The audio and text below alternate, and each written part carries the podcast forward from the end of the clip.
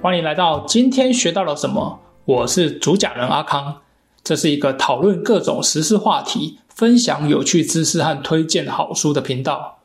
如果你喜欢我分享的内容，欢迎订阅和分享哦。好的，今天想跟大家聊聊一个有趣的话题，那就是聪明的人真的脑筋动得比较快吗？那这是因为我最近在网上看到一则有趣的新闻，它是一个研究的发表。内容提到，我们常常认为聪明的人，他们的解决的问题的速度很快，或者脑筋动得很快。但是研究的结论说，这并不一定是真的。怎么说呢？在一项最近的研究发现，高智商的人他们在解决问题的时候，通常反应比较快，也就是有较高的流动智力。那在面对复杂的问题的时候，其实他们实际上会需要花费更多的时间来思考，才能够解决问题。当然，这样做通常会得到比较好的结果。那这里我先解释一下，什么叫做流动智力？流动智力其实是我们解决新问题的能力。你可以想象成，如果你的大脑是一辆车的话，那么流动智力就像是你的驾驶技巧。就算是你去一条你从来没开过的路，你的驾驶技巧哦，也可以帮助你顺利的开车。比方说，你在玩一个全新的游戏，或者是遇到一个从没有见过的难题，那你需要理解游戏规则，或者是找出问题的解决问题的方法。那这时候你就会使用所谓的流动智力。那流动智力它一般是不会依赖你过去所学到的一些知识，而是依赖你的思考能力，也就是你的脑筋是怎么转的。所以说，当我们说一个人的流动智力很高的话，那么通常就代表，无论他面对什么样的新的挑战跟难题，他都能够很快找到解决的方法。这就像一个驾驶技术很好的司机，那他不管开车走到哪里，他都能够顺利的开车。好的，那我们再回来谈这项研究。那一定很好奇，科学家是用什么样的测试方式，才得知所谓的聪明的脑筋不一定会动得比较快的结果？这项研究其实由德国的科学家所进行的，他们利用 MRI，也就是核磁共振造影的数据，然后去模拟大脑的运作方式。并且将这些模拟的结果跟真实世界的人们解决问题的速度和效果来做一些比较。那他们总共分析了大概六百五十多位的参与者的数据。那这些参与者都完成了一种叫做宾州大学的矩阵推理测验，哦，简称 PMAT。这个测验包含一系列逐渐增强难度的问题。那这里我也简单解释一下，什么叫做 PMAT。这个测验其实你可能过去在做一些智力测验的游戏，也曾经玩过类似的。它其实就是一个找规律的游戏。目的是想要测试看看你有多强的、多好的解决问题的能力，这样啊，也就是你能多快的、准确的找到图案之间的规律。那具体的测验是这样，好，像可能是用纸本的，或是直接在电脑上做这个测验。那你可以想象，你眼前看到是一个九宫格，那里面已经有八个小方块，已经有图案的这样。但是右下角小方块可能是空着，那这时候你就需要观察其他已经有图案的小方块，然后去找到它们之间的规律，然后再利用这些规律来决定这一个小方格它右下角空的小方块应该填入什么样图案。那这个游戏其实有点像我们平常在玩的拼图。只不过跟拼图比较不一样的是，它是要找出图案与图案之间的规律，而不是找出形状相同拼图就可以完成。那么一般每个人会依据自己年龄来玩不同难度的这样的游戏。那小朋友可能玩的比较简单，那大人会挑战比较复杂的。所以说，PMAT 这一个测试其实是一种测试你解决难题的游戏，看你有多快可以找到图案之间的规律，并且利用这个规律来解决难题。那科学家就是让这些受试者去做这些测试来做实验，这样。那后来大家发现科学家就发现，只有在比较简单的问题的时候。高智商的测验者，哦，他才反应比较快。但是当问题变得比较复杂的时候，也是需要更多的思考和创新的解决方法的时候，这些聪明的人，他们实际上花费的时间需要更多，才能够找到正确的答案。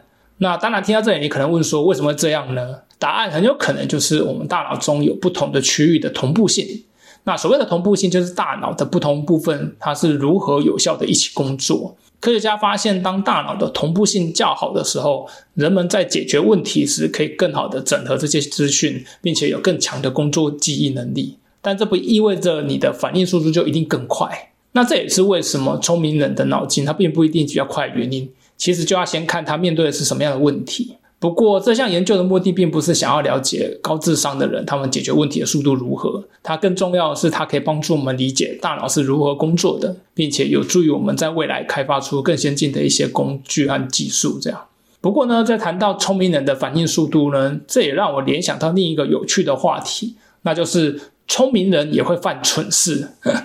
我想每个人在生活中，有时你会看到一些你身边你认为很聪明的人，他们有些时候也会做出一些很傻的事情，甚至是相信一些很蠢的事情。那比方说，曾经就有一位心理学家也提到类似的这样有趣的现象。那他认为说，拥有批判性思考人，哦，也就是一般被视为比较聪明的人，并不一定代表他们拥有更高的智慧。所谓的批判性的思考，是指说我们用来理性思考的能力，它在需要的时候才被启动。那拥有批判性思考的人，通常是比较能够灵活的思考，他们会需要理论的依据来支持他们的信念，并且能够看穿一些谬误的表面，这样克服各种认知的偏见。哦，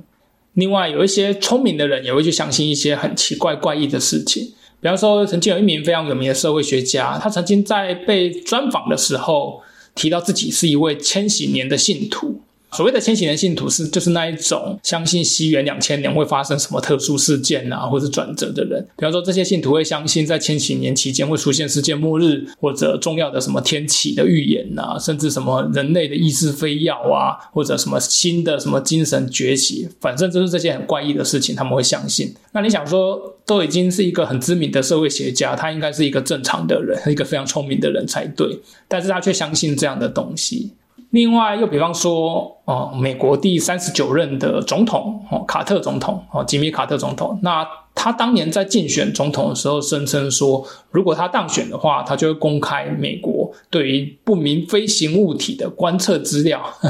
并且让科学界去研究。他甚至称自己相信有不明飞行物体，也就是 UFO 哈这样的存在，因为他曾经亲眼看过这样。那为了这个信念，卡特总统他后来在一九九七年还将一封写给外星人的信放进所谓的旅行者一号探测器，然后寄往外太空去。那当然，其实这一封信其实有人认为只是一个幻想而已，因为即使这封信可以传达到可能拥有外星文明的星球，你其实也无法知道对方是否会有回应。而且这个探测器据说在二零二五年就无法再传出信息了。不过，像卡特总统这样做的人，也就是把向外太空发送讯息的人，并不是唯一这样。在二零一七年，哦，有一群搜索地外文明计划（简称 STI） 哦，这个搜索地外文明计划的科学家，他们也发送了一条无线电的讯息到我们附近的恒星系统。那其中里头的讯息也包含地球和人类的一些讯息。那他们希望可以在二十五年内获得可能外星人的回应，这样。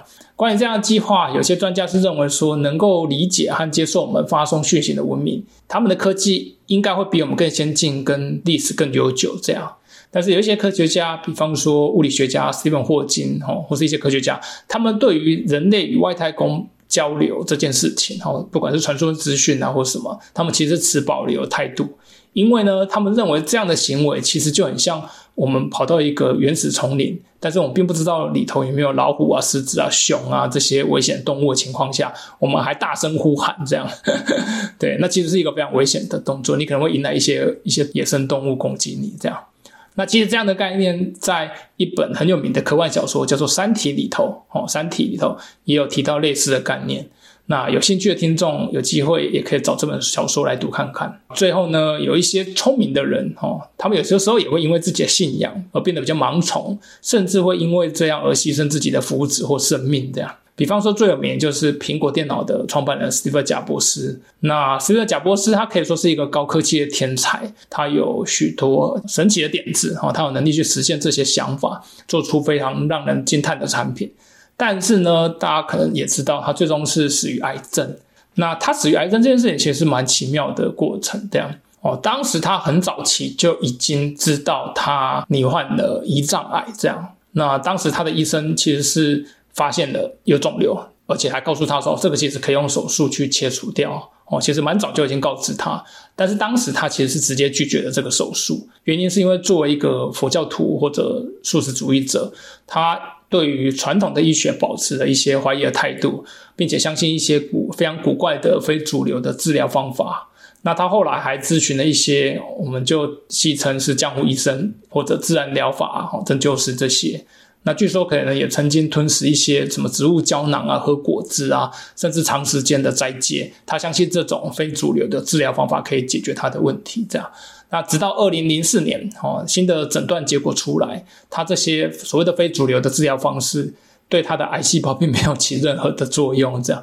而且肿瘤已经扩散到癌症以外。那时候他后来才赶快去动手术，但是实际上其实有点晚了。这样。哦，那我看一些新闻报道说，他二零零四年其实已经切除了肿瘤，但是癌细胞还转移到肝脏。那他二零零九年再次去接受那个肝脏移植手术，那做完手术之后，他还继续在工作，但是直到二零一一年，也就是两年，差不多两年半左右，他就去世了。这样，那享年五十六岁。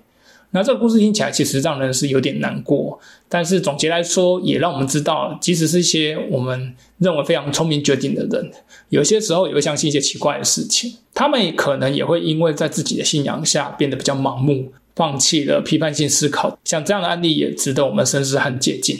好的，如果对今天的主题有兴趣的话，下面推荐两本好书给你。首先，第一本是《为什么聪明人会做蠢事》。作者是大卫·罗伯森啊，这是一本揭露聪明人犯下蠢事的书籍。透过众多真实的故事，比方说爱因斯坦到一些诺贝尔得主啊，揭示出即使是智力超群的人也会犯下蠢事的现象。那这本书其实用哲学、心理学、脑神经科学的研究为基础，分析我们的思考脉络在哪里会出错。这本书可以说是颠覆了智商至上这样的标准。他认为真正的智慧其实是生活经验不断的累积。透过有技巧、有方向的自我提升，才能够让我们更聪明的行事，让我们有智慧化解各种危机。这样，